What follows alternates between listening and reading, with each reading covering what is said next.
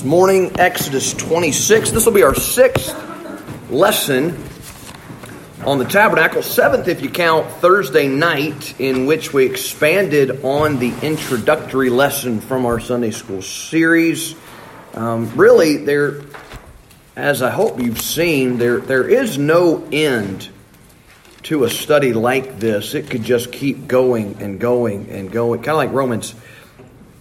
But Hope that you've enjoyed it. I suspect that I've enjoyed studying it probably more than you've enjoyed hearing it. But, but if nothing else, kind of the goal, the objective is, is, is, is to help you see just what an incredible and amazing book the Bible is. I want to give you some motivation, some incentive to to read it, to get into it for yourself, to, to love it, to enjoy it, to appreciate it.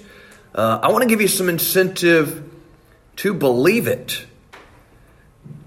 And believe it to the extent that you not just claim to be a Bible believer, but believe it to the extent that you want to find out what it says so that you can do what it says because there could not be anything any better than living according to the instruction manual that God gave you when He gave you life. So, having said that, what our tentative plan is, is to wind down these lessons by the end of the year, wrap it up at the end of this month, and move on to something new come January. Exodus 26, what I'm going to look at this morning will be the curtains of the tabernacle.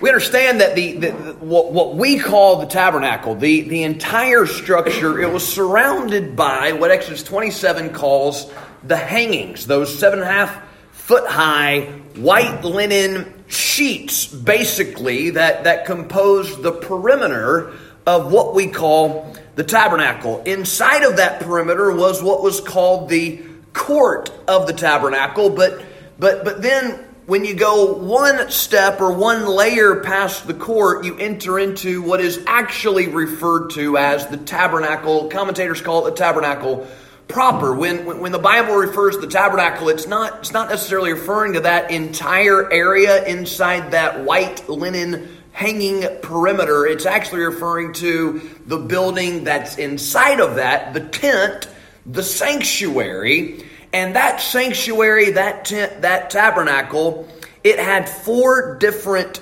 coverings. And in Exodus 26, we're going to see the four different materials that were used, and each of these materials, each of these layers, each of these coverings could be a lesson in and of itself, looking at the pictures and the typology, but we're going to try not to do that. We want to condense it all down and give you four lessons in one this morning. We won't even charge it any extra. Exodus 26, verse number 1. Moreover, thou shalt make the, the tabernacle with ten curtains of fine twined linen, and blue, and purple, and scarlet.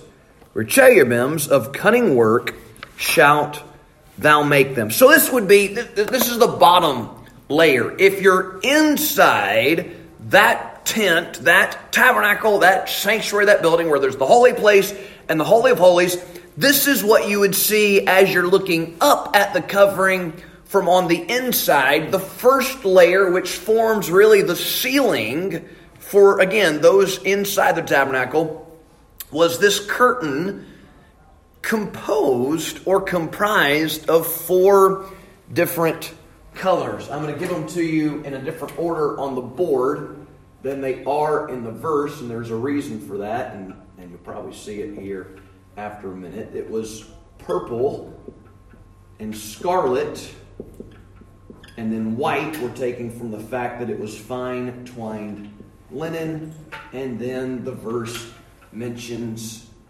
blue. And there's a typical significance to each of these colors. You probably already know that, that purple in your Bible is associated with, with what?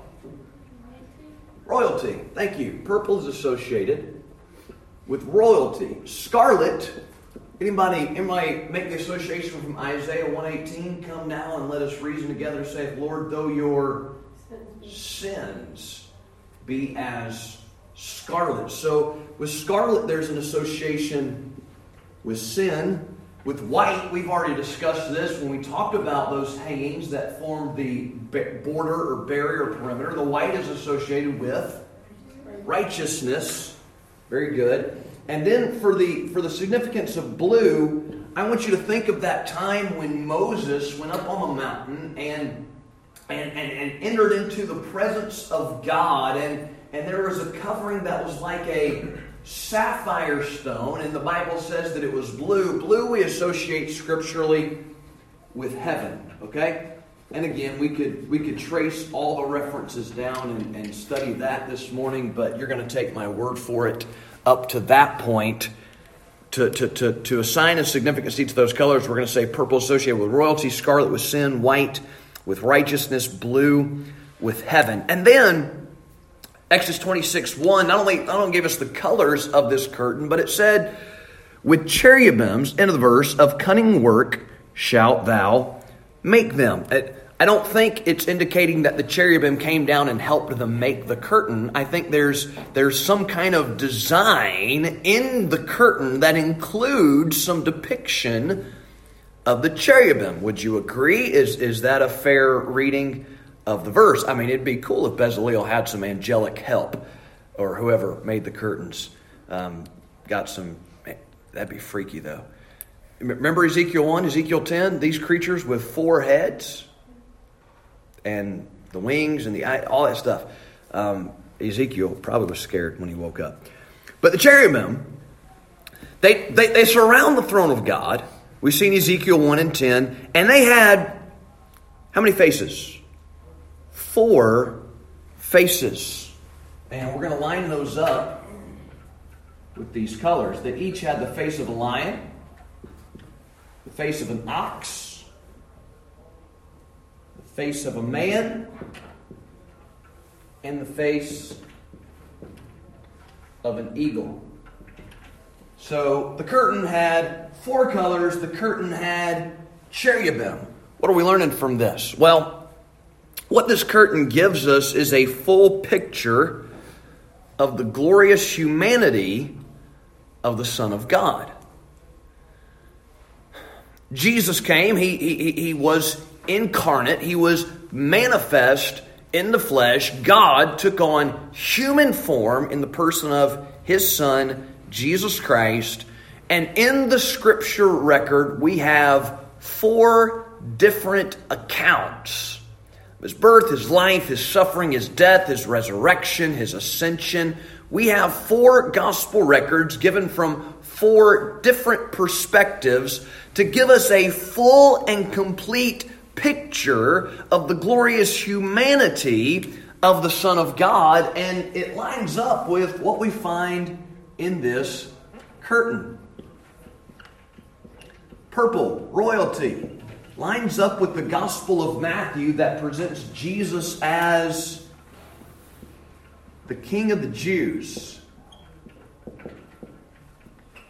Lion, King of Beasts. Scarlet, the scarlet color in the curtain, lines up with the ox face of the cherubim and the Gospel of, of Mark, which portrays Christ as the suffering servant. The white in the curtain and the face of the man lines up with the Gospel of Luke, which presents Christ as the sinless Son of Man. And then the blue in the curtain and the eagle on the cherubim lines up with the Gospel of John, which presents Jesus Christ as the heaven sent Son of God. So each of these Gospels has a different perspective, a different vantage point, a different point of emphasis in the person and the life and the deeds of Jesus Christ. And a lot of people point to the different gospel records and, and try to point out contradictions. There are no contradictions. We're, we're, we're, gaining a different perspective. If someone were to stand in the middle of this room and I'm standing here and Matthew's standing there and Ashley's over there and Delaney's over there, we'd all look from four different angles and we'd get a different description of the same person, right?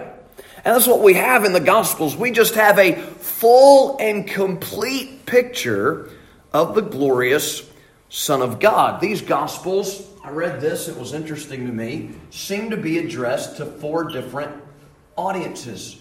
Matthew's Gospel, obviously, addressed to the Jews. Mark's Gospel, they say, addressed to the Romans. Luke's Gospel, addressed to the Greeks. And then John's, to the unbelievers. Things I've written that you might believe Jesus, Son of God, believing you might have life through his name. So, lesson number one the first layer of the, of, of, of, the coverings, the first curtain, gives us a full picture of the glorious humanity of the Son of God. Second lesson, verse number seven, Exodus 26. And here's the next layer, and thou shalt make curtains of goat's hair to be a covering upon the tabernacle. Eleven curtains shalt thou make. So, so the second curtain was of goat's hair. We don't have time this morning to study Leviticus chapter 16, but Leviticus chapter 16 describes something I'm sure you've, you've heard of and you're familiar with the Day of Atonement. The one day on the calendar when one man, the high priest of Israel, would enter into the Holy of Holies, where was the Ark of the Covenant and the mercy seat and the presence of God, and he would come in and he would make an offering first for himself because he was a sinner approaching to the Lord, but then he would make an offering for the entire nation of Israel. And there were two goats that were chosen for the ceremonies on the Day of Atonement. And, and, and, and there was a lot as to which goat would, would, would complete or fulfill which role and which, which task. And one of those goats, it was slain, and its blood was shed and that goat was an offering for the sins of the people. And then the other goat, the Bible says that Aaron, the high priest, and those who succeeded him, they would put their hands upon the head of that goat and confess the sins of the nation. And then that goat would be let go into the wilderness. It would, it would leave the tabernacle, it would leave the camp, and the goat that took the sins of the nation by the laying on of Aaron's hands, would then carry those sins away. Okay? So the picture we have in the curtain of goat's hair is the sin bearing and sin removing Savior.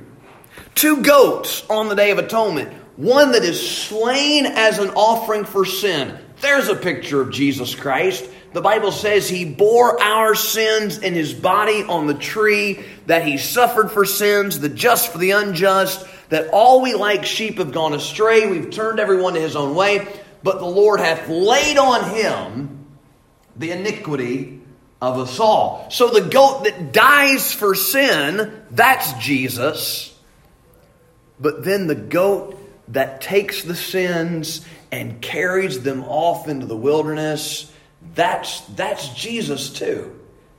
Both the goats on the Day of Atonement picture the Lord Jesus Christ. John 129 calls him the Lamb of God, which taketh away the sin of the world. Hebrews 9:26 says he put away sin by the sacrifice of himself. Psalm 103:12 says, "As far as the east is from the west, so far has he removed our transgressions from us." What a blessing that the, the sins would be laid on the head of that goat, and then the goat would just take them away, that we never see them again. And that's a picture, that's a type, that's a shadow, that's a small demonstration of what Jesus did with our sins when we trusted in Him.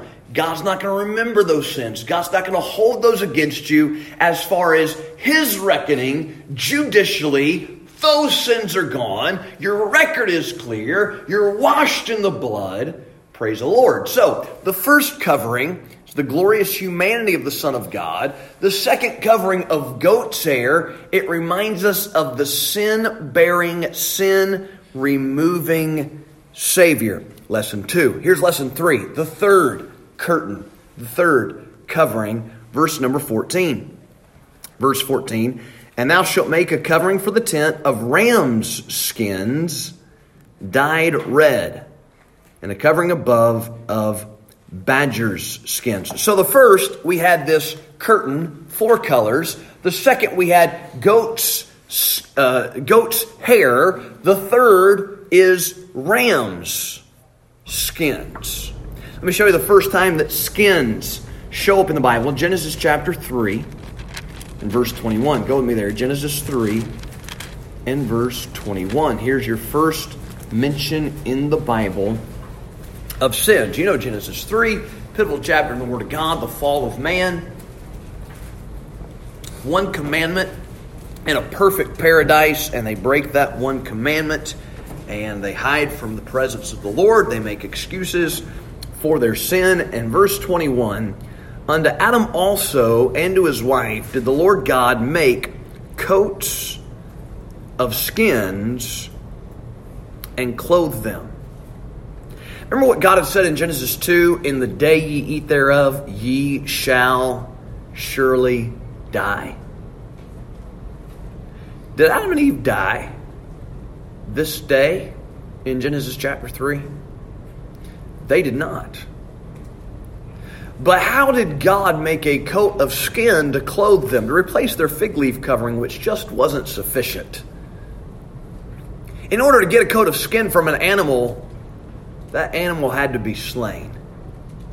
So Adam and Eve, they deserved to die for their sin, their transgression. That was the wages of sin, according to Jehovah in Genesis 2.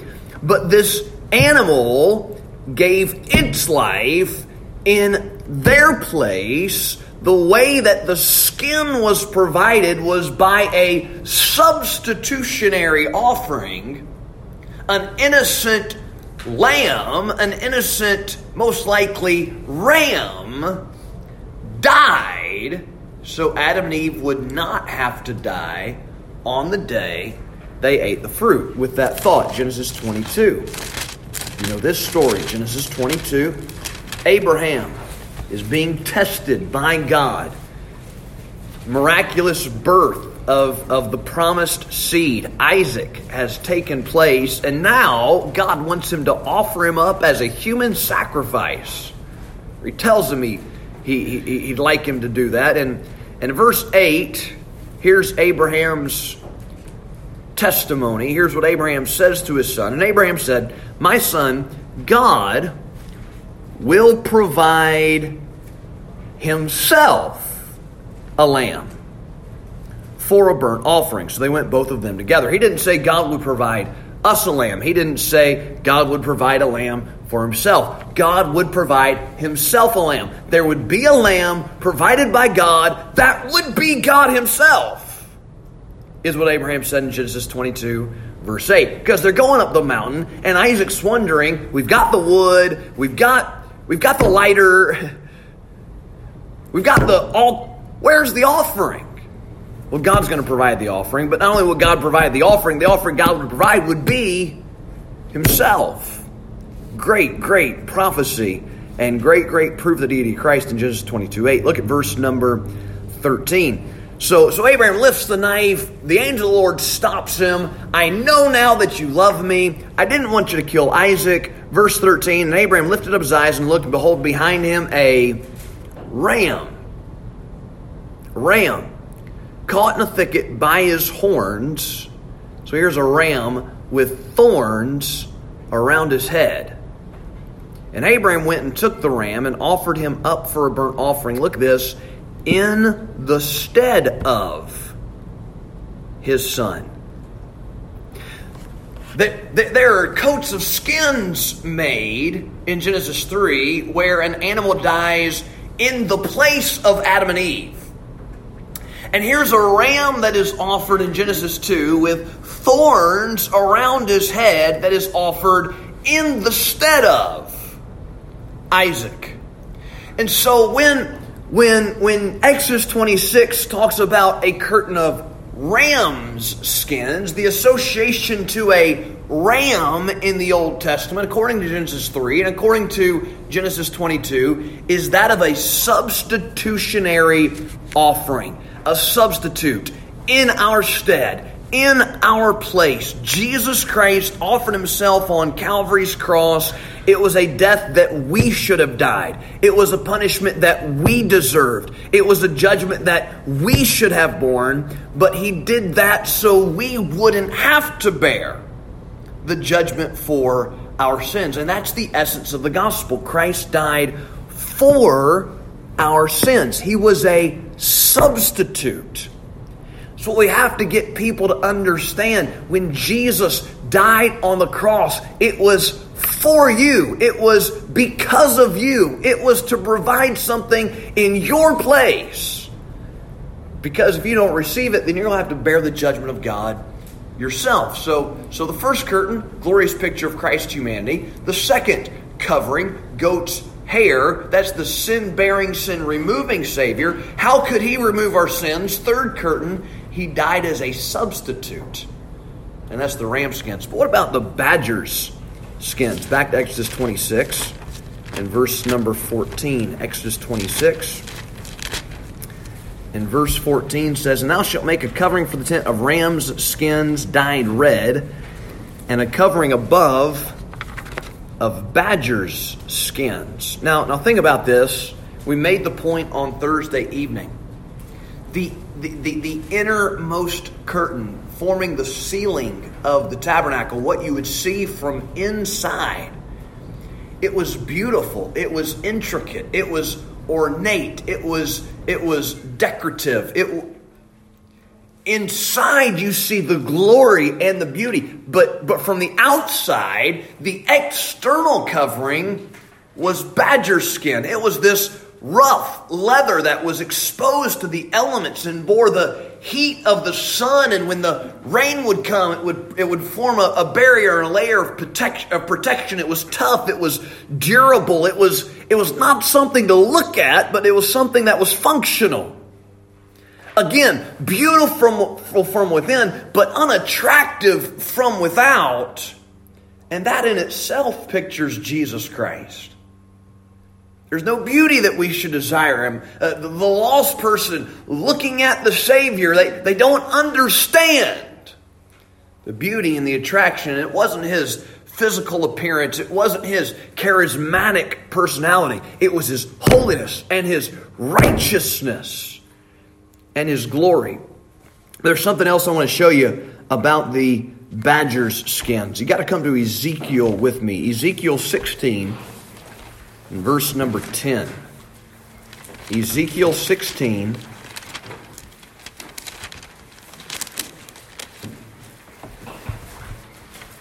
In verse number 10, as you turn there, I want to remind you of something from Exodus. Remember how we started this study? They came out of Egypt, and God said, I want you to make an offering, and here are the items I want you to offer. And they offered the items, and they had the items because when they left Egypt, they spoiled the Egyptians, their, their, their, their, their, their masters, their owners, uh, the nation that had them in bondage, sent them out loaded down.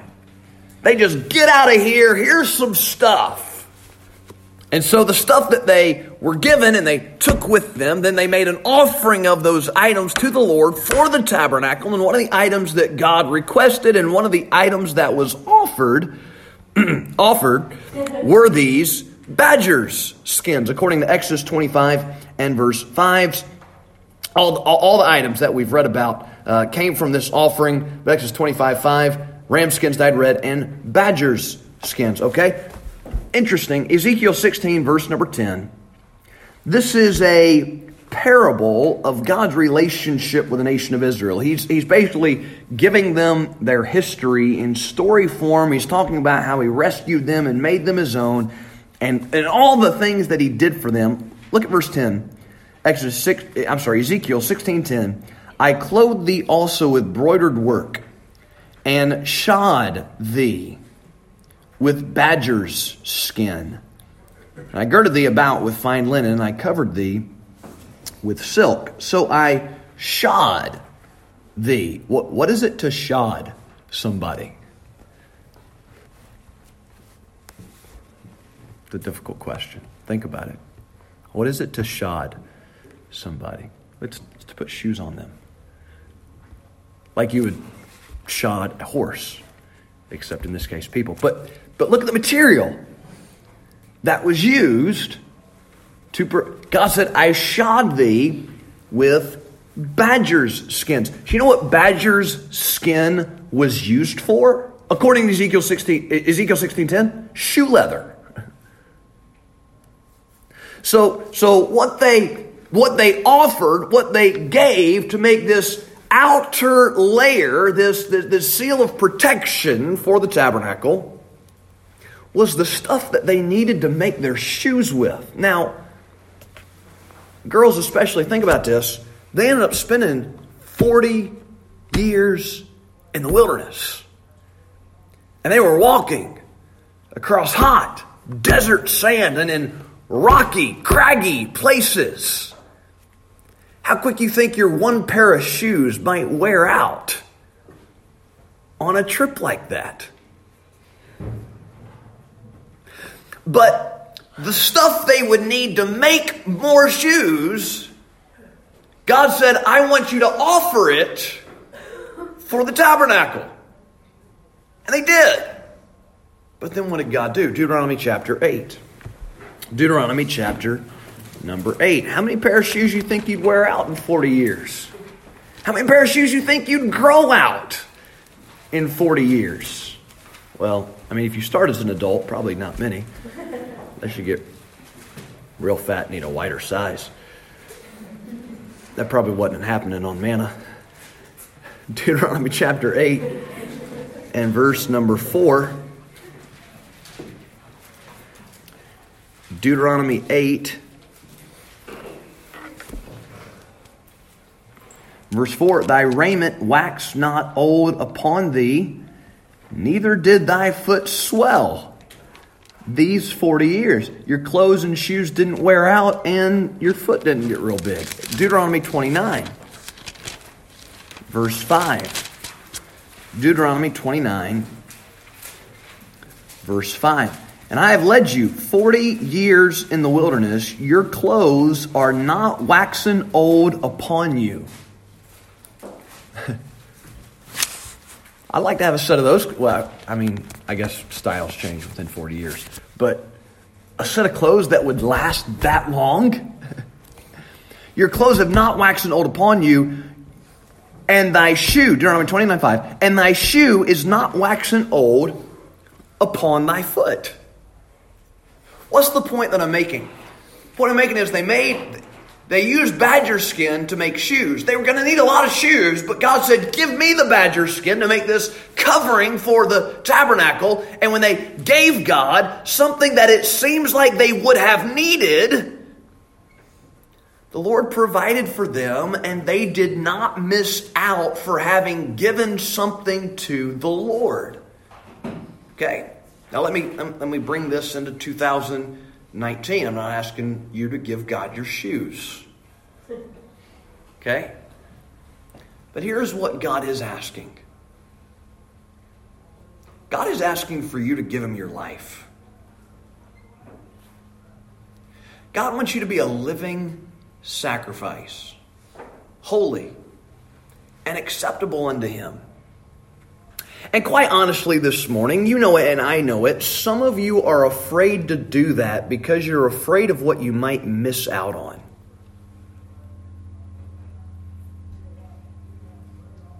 Right?